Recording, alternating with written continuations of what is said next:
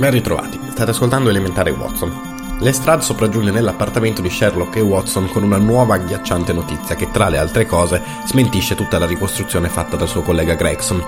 Joseph Stangerson, segretario della vittima, viene trovato morto.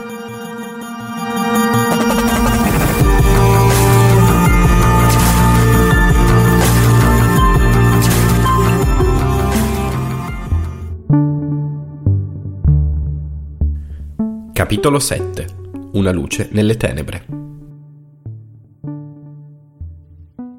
L'annuncio datoci da Lestrade era tanto inatteso e sensazionale che tutti restammo ammutoliti. Gregson balzò in piedi rovesciando il suo whisky. Io fissai in silenzio Sherlock Holmes che aveva le labbra contratte e le sopracciglia aggrottate. Anche Stangerson, borbottò. La trama si infittisce. Era già abbastanza fitta, brontolò Lestrade sedendosi. A quanto pare ho interrotto una specie di consiglio di guerra. Lei. lei è. S- sicuro di quel che ha detto? balbettò Gregson. Ritorno ora dalla camera di Stangerson. Sono stato il primo a scoprire l'accaduto. Gregson mi stava esponendo le sue vedute sul fattaccio della Brixton Road, soggiunse Holmes. Le dispiace darci i particolari di quel che ha visto? Non ho nulla in contrario, rispose Lestrade. Ero convinto, non esito a confessarlo, che Stangerson fosse implicato nell'uccisione di Drebber. Questo nuovo sviluppo dimostra che ero completamente fuori strada. Tutto preso dalla mia idea, mi sono dato d'attorno per rintracciare il segretario. I due erano stati visti assieme alla stazione di Houston intorno alle otto e mezzo della sera del 3. Alle 2 del mattino Drebber era stato trovato in Brixton Road. Il mio problema consisteva nello scoprire in che modo Stangerson aveva occupato il suo tempo tra le otto e mezzo e l'ora del delitto e che cosa era stato di lui dopo. Ho telegrafato a Liverpool dando una descrizione del mio uomo e avvertendo i colleghi di sorvegliare i piroscafi in partenza per l'America. Poi ho cominciato il pellegrinaggio per gli alberghi e le pensioni nei dintorni di Houston. Pensavo che, se Drebber e il suo compagno si erano separati, Stangerson logicamente doveva aver pernottato nelle vicinanze ed essere ritornato alla stazione al mattino successivo. Era presumibile che si fossero dati appuntamento in un determinato luogo, osservò Holmes. Così risulta, infatti. Ho passato tutta la serata di ieri a fare indagini senza risultato Stamattina ho ricominciato di buon'ora e alle 8 sono arrivato all'albergo Halliday in Little George Street. Quando ho chiesto del signor Stangerson mi hanno risposto subito che c'era. Lei certamente è quel signore che aspettava, mi hanno detto. Sono due giorni che vi aspetta. Dov'è adesso? ho chiesto. Di sopra, a letto. Ha fissato la sveglia per le nove. Salgo subito da lui, ho detto. Pensavo che la mia improvvisa apparizione potesse scuotergli i nervi e indurlo a parlare senza riflettere troppo. Il facchino si è offerto di mostrarmi la stanza. Era al secondo piano, in fondo al corridoio. Il facchino mi ha additato l'uscio e stava per ridiscendere quando io ho visto qualcosa che mi ha paralizzato, nonostante i miei vent'anni d'esperienza.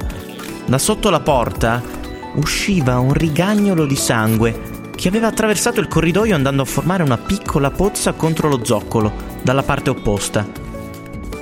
Ho gettato un urlo che ha fatto ritornare indietro il facchino. Quando ha visto quello spettacolo, per poco non è svenuto. L'uscio era chiuso dall'interno, ma a spallate l'abbiamo sfondato. La finestra della camera era aperta e, accanto alla finestra, tutto ragomitolato, giaceva il corpo d'un uomo in camicia da notte. Era morto, e da parecchio tempo anche, poiché aveva le membra rigide e fredde. Quando l'abbiamo voltato, il facchino ha riconosciuto subito il cliente che aveva preso quella stanza col nome di Joseph Stangerson. La morte è stata causata da una pugnalata al fianco sinistro, che deve essere penetrata fino al cuore. E ora viene l'aspetto più strano della faccenda. Che cosa credete che ci fosse al di sopra del cadavere? Mi sentii venire la pelle d'oca al pensiero di qualcosa di orrendo, ancor prima che Sherlock Holmes rispondesse La parola Rach, scritta col sangue. Proprio così, disse Lestrade in tono solenne, e per un poco restammo in silenzio. Nei delitti di quell'ignoto assassino c'era qualcosa di metodico ed incomprensibile che sembrava accentuarne il carattere macabro. Quel pensiero metteva a dura prova i miei nervi, che tuttavia si erano rivelati abbastanza saldi sul campo di battaglia. L'assassino è stato visto, proseguì Lestrade. Un garzone di lattaio diretto alla fattoria per prelevare il latte è passato per il viale dove sbocca il vicolo che passa dietro l'albergo e ha visto una scala a pioli appoggiata contro una delle finestre del secondo piano, che era spalancata. Mentre si allontanava, ha visto un uomo scendere dalla scala, ma il suo contegno era così disinvolto e naturale da far pensare al ragazzo che fosse un operaio intento a eseguire qualche riparazione nell'albergo il ragazzo non ci ha trovato nulla di strano, quantunque gli sembrasse un po' presto per cominciare il lavoro. Gli sembra che fosse un uomo alto, la faccia un po' rossa e che indossasse un soprabito marrone scuro. Deve essersi attardato parecchio nella stanza dopo il delitto, perché abbiamo trovato dell'acqua sporca di sangue nel catino in cui si era lavato le mani, nonché delle chiazze sulle lenzuola dopo aver ripulito il coltello. Guardai Holmes la descrizione dell'assassino corrispondeva perfettamente alla sua ipotesi, ma non vi era traccia di esultanza né di soddisfazione sul viso del mio compagno. Ha trovato niente in quella stanza che possa fornirci un indizio riguardo all'assassino? domandò. Niente. Stangerson aveva in tasca il portafogli di Drebber, ma può darsi che in questo non ci sia niente di strano. Probabilmente, come segretario, Stangerson fungeva da ufficiale pagatore. Il portafogli conteneva un'ottantina di sterline. Qualunque sia il movente di questi delitti straordinari, il furto non c'entra di sicuro. Nelle tasche del morto non c'erano carte, a eccezione di un telegramma datato da Cleveland un mese fa con le parole JH è in Europa. Non c'era nemmeno la firma.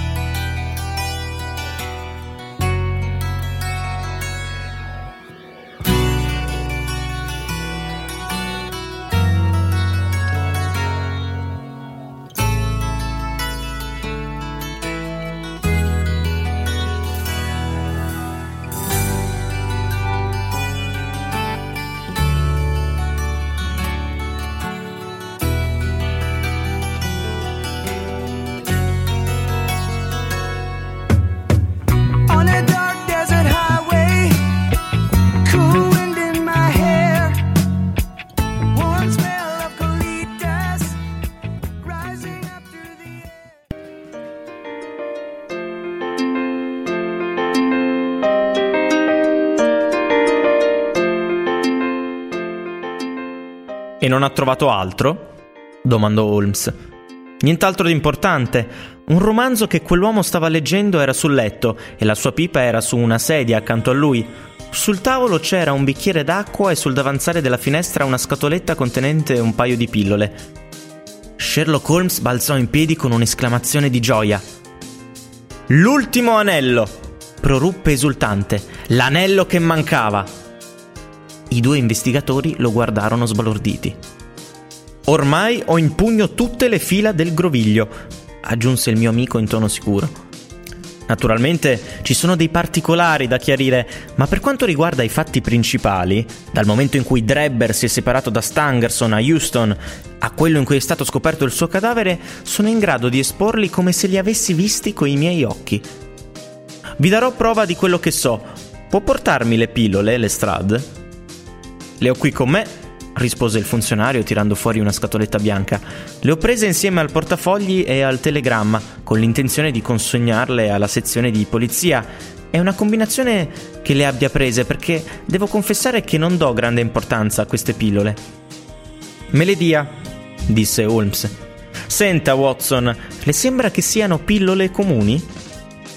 Non lo erano di certo, Avevano un colore grigio perlaceo, erano piccole, rotonde e quasi trasparenti.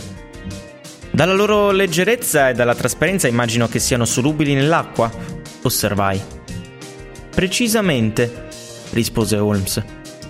Ora, Le dispiacerebbe andare a prendere quel povero cagnolino che soffre da tanto tempo e che la padrona di casa l'aveva pregata proprio ieri di abbattere per mettere fine alle sue sofferenze? Scesi al pian terreno, poi portai su tra le braccia il cagnolino. Il suo respiro affannoso e i suoi occhi vitrei dimostravano che non era lontano dalla fine. Anzi, il suo musetto bianconeve rivelava come il piccolo animale avesse superato i limiti dell'esistenza canina. Lo posai su un cuscino. Ora taglierò in due una di queste pillole, spiegò Holmes e, tratto un temperino, fece seguire l'azione alle parole. Una metà la rimetto nella scatola per eh, scopi futuri, l'altra metà la butto in questo bicchiere che contiene qualche goccia d'acqua. Come vedete, il nostro dottor Watson ha ragione, la sostanza si scioglie facilmente. Tutto questo sarà interessantissimo, brontolò Lestrade con il fare arcigno di chi sospetta che lo prendano in giro. Ma non vedo che cosa c'entri con la morte di Stangerson. Pazienza, caro amico, abbia pazienza. Tra poco scoprirà che c'è un punto di contatto. Ora aggiungo un po' di latte per rendere la miscela più gradevole e vedrete che il cane non esiterà a papparla. Così dicendo versò il contenuto del bicchiere in un piattino e lo mise davanti al terrier, che subito lo asciugò con la lingua. La sfrontata sicurezza di Holmes ci aveva convinti a tal punto che tutti e tre restammo in silenzio a osservare l'animale, con la massima attenzione, aspettandoci di notare qualche sintomo sconcertante. Ma non accadde nulla. Il cane rimase adagiato sul cuscino. Continuava a respirare affannosamente, ma era chiaro che la miscela non gli aveva fatto né caldo né freddo. Holmes aveva tirato fuori l'orologio Col passare dei minuti un'espressione di profondo sconforto e di disappunto apparve sulla sua faccia. Egli si mordicchiava le labbra, tamburellava con le dita sulla tavola, tradiva insomma una grande impazienza. La sua emozione era tanto profonda che io provai un vero senso di pena per lui, ma i due investigatori lo fissavano con un sorriso di derisione, tutt'altro che scontenti di quello scacco. Mm, non può essere una semplice coincidenza proruppe Holmes balzando in piedi e immettendosi a passeggiare su e giù per la stanza. Non è ammissibile che si tratti di una pura coincidenza. Proprio le pillole di cui io sospettavo l'esistenza del caso Drebber vengono trovate dopo la morte di Stangerson. Eppure sono innocue. Che cosa significa? La mia tesi non può essere errata da cima a fondo, è impossibile. Eppure il cane sta benissimo. Ah! Ho trovato! Ho trovato! Con un grido di gioia si precipitò a riprendere la scatoletta, tagliò in due l'altra pillola, la sciolse, vi aggiunse il latte e tornò a porgere il piattino al cane. La povera bestiola aveva appena bagnato la lingua nel liquido quando fu scossa in tutte le membra da un fremito convulso. Poi si afflosciò senza vita come se fosse stata fulminata. Sherlock Holmes trasse un profondo sospiro e si asciugò il sudore dalla fronte. Dovrei avere più fiducia in me, mormorò. A quest'ora dovrei sapere che, quando un fatto sembra smentire una lunga catena di deduzioni, si rivela invariabilmente passibile di un'interpretazione diversa. Delle due pillole di questa scatoletta, una conteneva un veleno terribile, l'altra era del tutto innocua. Avrei dovuto capirlo prima ancora di vedere la scatoletta. Rimasi sconcertato a quella sua ultima asserzione. Stentavo a credere che egli fosse nel pieno possesso delle sue facoltà, eppure il cane giaceva là, morto, a comprova che le congetture di Holmes erano state esatte. Mi pareva che la nebbia si dissipasse a poco a poco dal mio cervello e cominciavo ad avere una vaga percezione della verità.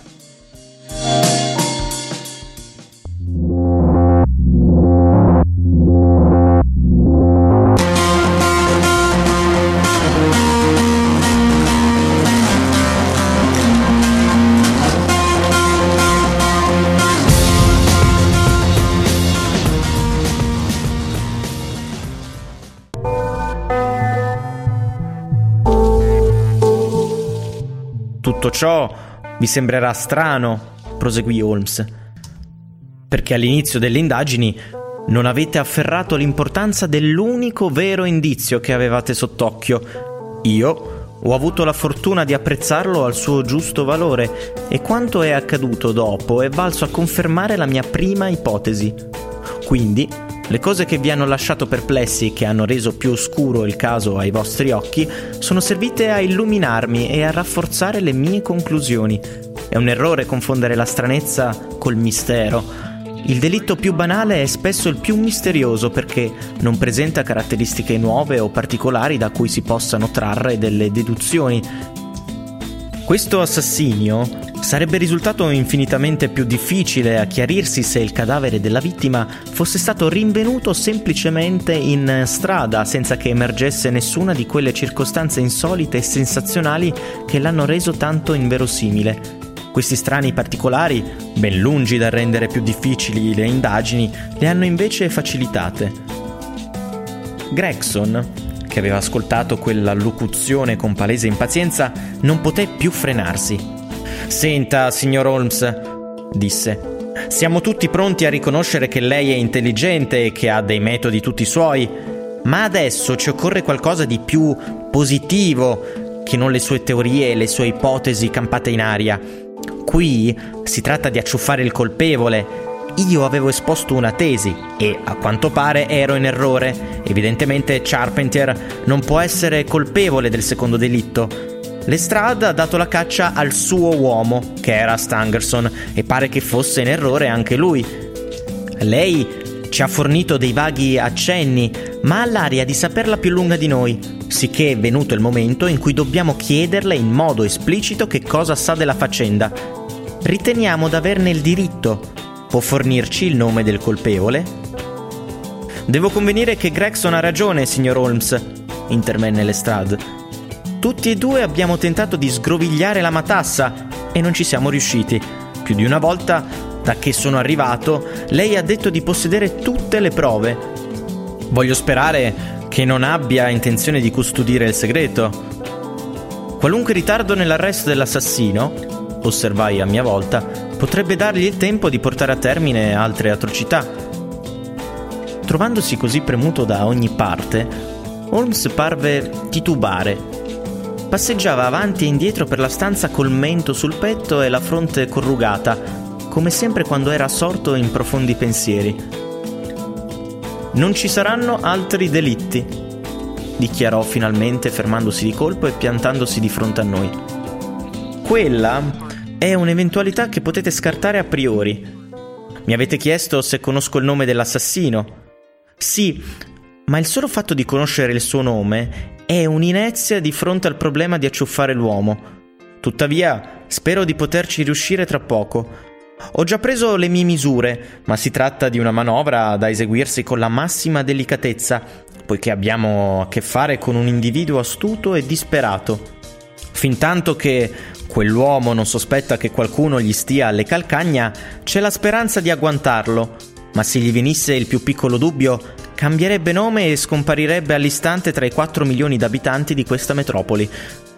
Non ho nessuna intenzione di offendere due degni funzionari come voi, ma devo dirvi che considero l'avversario più che all'altezza di battersi contro la polizia regolare. Ecco perché non vi ho chiesto aiuto. Se fallirò nel mio intento, dovrò subire naturalmente tutto il biasimo che mi spetta per questa omissione, ma non me ne preoccupo. Per il momento vi prometto che non appena potrò comunicarvi i risultati delle mie indagini, senza pregiudicarne il successo finale, lo farò senz'altro. Gregson e Lestrade parvero tutt'altro che soddisfatti da quell'assicurazione, e tantomeno dall'accenno poco laudatorio fatto da Holmes alle possibilità della polizia regolare. Il primo arrossì fino alla radice dei capelli, mentre gli occhietti neri dell'altro scintillavano di curiosità e di risentimento. Tuttavia nessuno dei due ebbe il tempo di parlare. Si udì bussare all'uscio poi il piccolo Wiggins, portavoce della marmaglia dei monelli. Entrò nel salotto più sciammanato che mai. Scusi, signore, disse abbozzando un saluto militare. Ho giù la carrozza. Bravo figliolo, esclamò Holmes. Perché non prendete questo modello a Scotland Yard? Soggiunse poi rivolgendosi ai due funzionari mentre traeva dal cassetto un paio di lucide manette d'acciaio. Guardate come funziona la mola automatica, si chiudono in un istante. Il vecchio modello è ottimo, dichiarò Lestrade. L'importante è trovare l'uomo da ammanettare. Già, già, brontolò Holmes sorridendo. Quel cocchiere potrebbe aiutarmi a chiudere le valigie. Digli di salire, Wiggins. Mi stupì che il mio compagno parlasse come se si disponesse a un viaggio, poiché non me ne aveva fatto il minimo cenno. C'era una piccola valigia nella stanza. Egli andò a prenderla e si dispose a chiuderla. Stava ancora armeggiando quando il cocchiere entrò in salotto. Mi dia una mano a chiudere questa fibbia, cocchiere, disse Holmes inginocchiandosi per lavorare più comodamente e senza nemmeno voltare la testa. L'uomo si avanzò con aria un po' burbera e allungò le mani per aiutare il cliente. In quell'istante si udì uno scatto secco, un tintinnio metallico e Sherlock Holmes balzò di nuovo in piedi.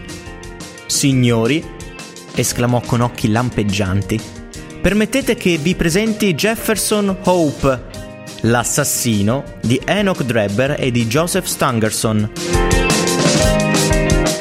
Tutta la scena si era svolta in un secondo, con tale rapidità che stentavo a capacitarmene. Ho un vivido ricordo di quell'attimo, dell'espressione esultante di Holmes, del suono della sua voce, del viso trasognato e furibondo a un tempo del cocchiere, mentre fissava le lucide manette che, come per magia, gli avevano imprigionato i polsi. Per un poco restammo tutti immobili, come un gruppo di statue. Poi, con un urlo inarticolato, il prigioniero si liberò dalla stretta di Holmes, precipitandosi verso la finestra. Il telaio di legno e i vetri cedettero al suo urto formidabile, ma prima che egli riuscisse a buttarsi fuori, Gregson, Lestrade e lo stesso Holmes gli furono addosso come mastini. Lo trascinarono verso il centro della stanza e allora cominciò una lotta terribile. Intervenni a mia volta, ma l'uomo era tanto robusto e deciso che a più riprese riuscì a respingerci tutti e quattro. Sembrava che avesse la forza di chi è in preda a un accesso epilettico. Aveva il viso e le mani terribilmente tagliuzzati dai vetri infranti, ma la perdita di sangue non pareva indebolirlo. Soltanto quando Lestrade riuscì a infilargli una mano nel colletto della camicia, strangolandolo quasi, egli si rese conto che era inutile lottare.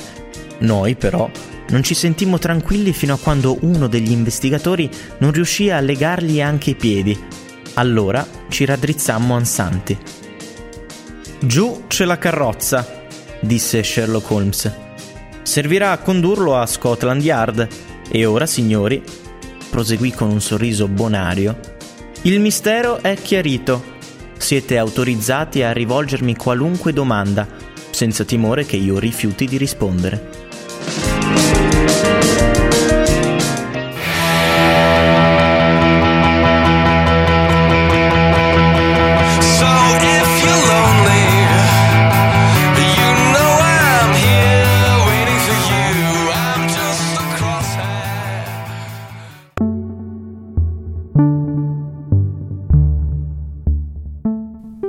Parte seconda. Il paese dei santi. Capitolo 8. Nel deserto del Colorado. Nella parte centrale del grande continente americano si stende un brullo e squallido deserto che, per anni e anni, ha costituito una barriera contro l'avanzamento della civiltà. Dalla Sierra Nevada al Nebraska e dal fiume Yellowstone al nord al Colorado al sud, regnano in tutta la zona la desolazione e il silenzio. Né la natura si presenta sotto un aspetto uniforme in quell'impervia regione. Ci sono montagne altissime incappucciate di neve e valli profonde e tenebrose. Ci sono fiumi impetuosi che balzano attraverso gli abissi dei canyons e ancora sconfinate pianure, bianche di neve nell'inverno e grigie di arida sabbia nell'estate. Dovunque però prevale la caratteristica comune di una terra miserabile, nuda, inospitale. Non ci sono abitanti in quel paese della disperazione. Accade talvolta che un'orda di indiani lo attraversi per raggiungere altre zone di caccia, ma anche i più ardimentosi si rallegrano quando possono perdere di vista quelle orrende pianure e ritrovarsi nelle loro praterie. Il lupo delle praterie si aggira tra i radi cespugli. Il nibbio solca l'aria col suo volo minaccioso, e l'orso bruno esplora i profondi crepacci in cerca di cibo. Quelli sono gli unici abitanti del deserto.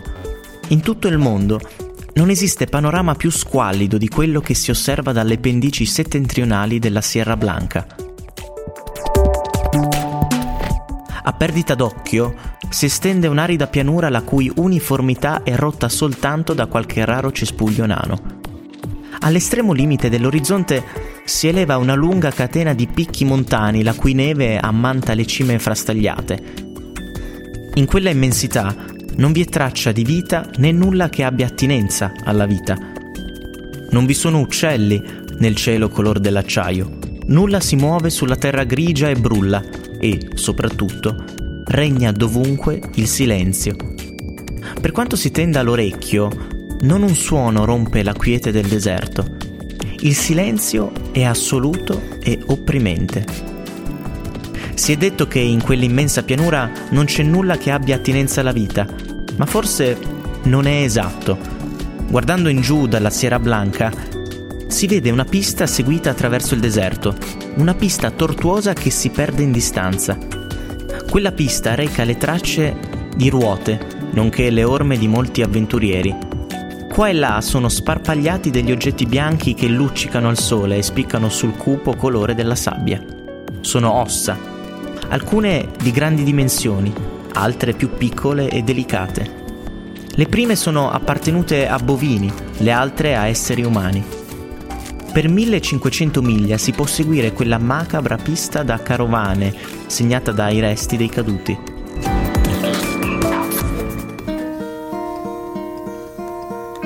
Hello, darkness, my old friend.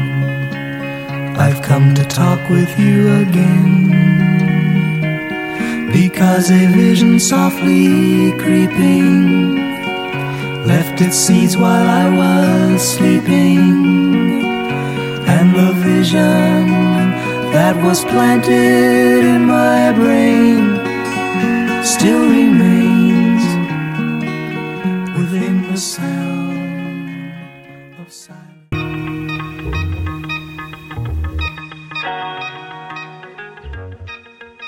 Un viaggiatore solitario era intento a osservare quel panorama il 4 maggio del 1847.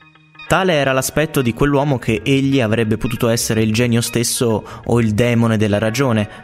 A chi l'avesse osservato sarebbe riuscito difficile stabilire se era più vicino ai 40 o ai 60. Aveva il viso scarno ed emaciato e la pelle scura sembrava una pergamena tesa sulle osse prominenti.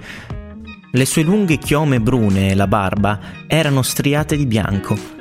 Egli aveva gli occhi infossati che ardevano di un luccichio anormale, mentre la mano in cui stringeva il fucile era poco meno scarna di quella di uno scheletro. Mentre se ne stava là, ritto, si appoggiava al fucile per reggersi in equilibrio, e tuttavia la sua figura imponente denotava una costituzione vigorosa. D'altronde, il viso emaciato le membra scarne e i vestiti che parevano cadergli di dosso tradivano i motivi per cui egli aveva quell'aspetto precocemente senile, depresso. Quell'uomo stava morendo. Stava morendo di fame e di sete. Aveva disceso faticosamente il burrone per poi arrampicarsi su una piccola altura, nella vana speranza di scorgere qualcosa che denotasse la presenza dell'acqua. Ora, la grande pianura desertica si stendeva sotto i suoi occhi, delimitata da una remota catena di montagne selvagge, senza che da alcuna parte si scorgesse la presenza di una pianta o di un albero. Nulla in quell'ampio panorama gli offriva un bagliore di speranza. Verso nord, verso est e verso ovest, egli scrutò con occhi disperati e interrogativi, poi si rese conto che il suo vagabondaggio era giunto al termine e che là, su quella montagnetta sabbiosa, doveva morire. Perché non qui, invece che in un letto di piume fra vent'anni? mormorò il viandante mentre si sedeva all'ombra di un macigno. Prima di sedersi aveva deposto al suolo l'inutile fucile e anche un grosso fagotto avvolto in un scialle grigio che trasportava a tracolla sulla spalla sinistra. Pareva un po' troppo pesante per le sue forze Infatti, mentre lo scaricava, il fagotto toccò terra con una certa violenza. Subito ne scaturì un piccolo gemito. Poi, tra le falde dello scialle, apparve un visino spaventato, un visino dagli occhi luminosi, seguito da due minuscoli pugni lentigginosi. Mi hai fatto Bibi! piagnucolò una vocetta infantile in tono di rimprovero. Davvero? esclamò l'uomo in modo contrito. Non l'ho proprio fatto apposta. Mentre parlava, sciolse i nodi dello scialle grigio e liberò una graziosa bimbetta sui cinque anni. Le sue scarpine eleganti e la veste rosa col grembiulino bianco denotavano le cure di una madre. La bimba era pallida e un po' patita in viso, ma le gambette e le braccia rotonde dimostravano che aveva sofferto assai meno del suo compagno di avventure. Ti è passato? domandò l'uomo con ansia, poiché la piccina si stropicciava ancora e i riccioli dorati sulla nuca. Ci vuole un bacino per far passare la Bibi, disse lei in tono molto serio, mostrandogli la parte ammaccata. La mia mamma faceva sempre così. Dov'è la mia mamma?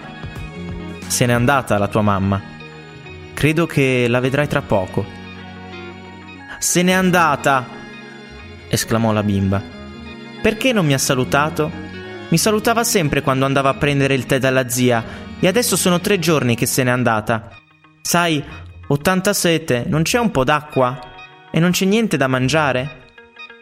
No, tesoro, bisognerà che tu abbia ancora un pochino di pazienza, poi starai bene. Appoggiati qui con la testina contro di me e ti sentirai meglio. Non è facile parlare con la lingua secca e ruvida come il corame, ma è meglio che ti dica come stanno le cose. Che cos'hai lì? Guarda che bello! esclamò la piccina con entusiasmo, mostrandogli due frammenti di mica luccicante. Quando torno a casa li do al mio fratellino Bob. Fra poco vedrai delle cose molto più belle, dichiarò l'uomo fiducioso. Abbi pazienza. Ma che cosa stavo dicendo? Ti ricordi quando siamo partiti dal fiume? Oh sì. Beh, credevamo di trovare un altro fiume di lì a poco, ma c'è stato uno sbaglio.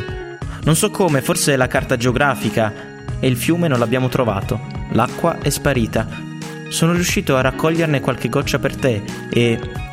E tu non ti sei potuto lavare? L'interruppe la bambina con molta serietà, fissando la faccia sudicia dell'uomo. Già, e non ho potuto bere. Nessuno ha potuto bere e il signor Bender è stato il primo ad andarsene. Poi Pete l'indiano e la signora McGregor, poi ancora Johnny Owens e infine tesoro, la tua mamma.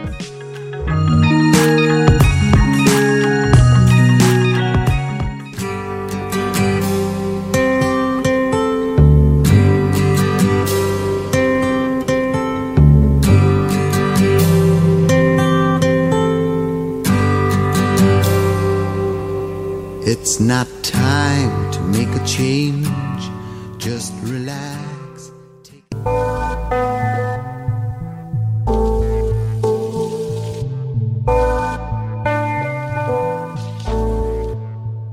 Allora la mia mamma è morta. Piagnucolò la bimba nascondendosi il viso nel grembiulino e rompendo in singhiozzi. Sì, sono tutti morti tutti all'infuori di te e di me. Speravo ancora di poter trovare un po' d'acqua da questa parte. Ti ho caricato in spalla e mi sono rimesso in viaggio. Non siamo stati fortunati e ormai non c'è nessuna speranza. Allora moriamo anche noi? chiese la bimba smettendo di singhiozzare e alzando il visino rigato di lacrime. Credo proprio di sì. Perché non me lo hai detto prima? riprese lei ridendo. Mi avevi fatto paura. Allora se moriamo ritroveremo la mamma Certo che la ritroverai, tesoro. Anche tu, glielo dirò che sei stato tanto buono con me. Scommetto che è alla porta del paradiso ad aspettarci con una brocca d'acqua e con una torta grande così, di quelle con la crosta sopra e sotto, che piacciono tanto a me e a Bob. Ci manca molto? Non lo so, non molto. Gli occhi dell'uomo erano fissi sull'orizzonte, verso nord, nella volta azzurra del cielo, erano apparsi tre puntini che ad ogni minuto aumentavano di dimensioni, tanta era la rapidità con cui si avvicinavano. In breve si rivelarono per tre uccellacci scuri che cominciarono a volteggiare sulla testa dei due sperduti. Poi si posarono su alcune rocce sovrastanti. Erano nibbi, gli avvoltoi dell'ovest il cui arrivo è foriero di morte. Guarda i piccioni! Gridò la piccola in tono allegro, additando le bestiacce di malaugurio e battendo le mani per farle volare. Senti, è stato il Signore a fare questo paese? Naturale che è stato il Signore, rispose l'uomo un po' sconcertato da quella domanda in attesa. Il Signore ha fatto l'Illinois e anche il Missouri, proseguì la bimba. Ma io non ci credo mica che abbia fatto anche questo paese. Non è fatto bene come gli altri. Si sono dimenticati l'acqua e gli alberi. Non vorresti dire le preghiere? domandò ancora l'uomo titubante. Ma è ancora presto per dire le preghiere. Non importa, non è l'ora solita, ma al Signore non dispiacerà. Di pure le preghiere che dicevi ogni sera sul carro quando eravamo nella prateria. Perché non le dici anche tu? chiese la bimba spalancando gli occhi perplessa. Non me le ricordo. Non ne ho più dette da quando ero alto la metà di questo fucile, ma forse non è mai troppo tardi per ricominciare.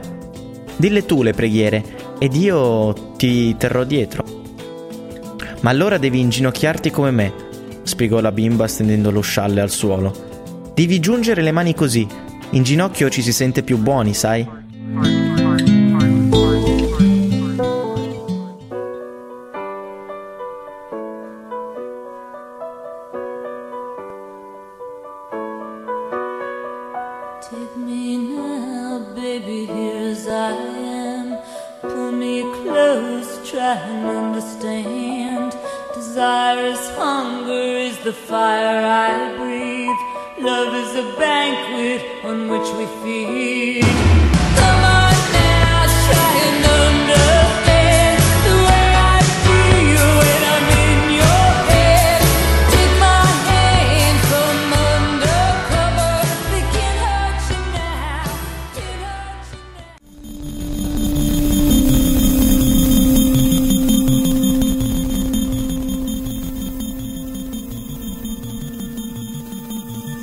Dopo aver ascoltato i fatti dalle strade, Sherlock Holmes sbalordisce tutti facendo chiamare nell'appartamento un cocchiere.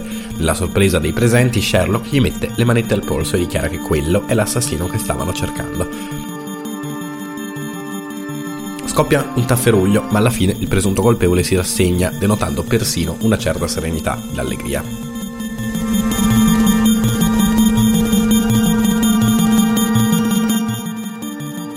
questo punto Arthur Conan Doyle e la sua abile penna ci cominciano a raccontare la storia che ha portato quell'assassino a Londra. Una storia che comincia nei lontani e desolati deserti del Colorado.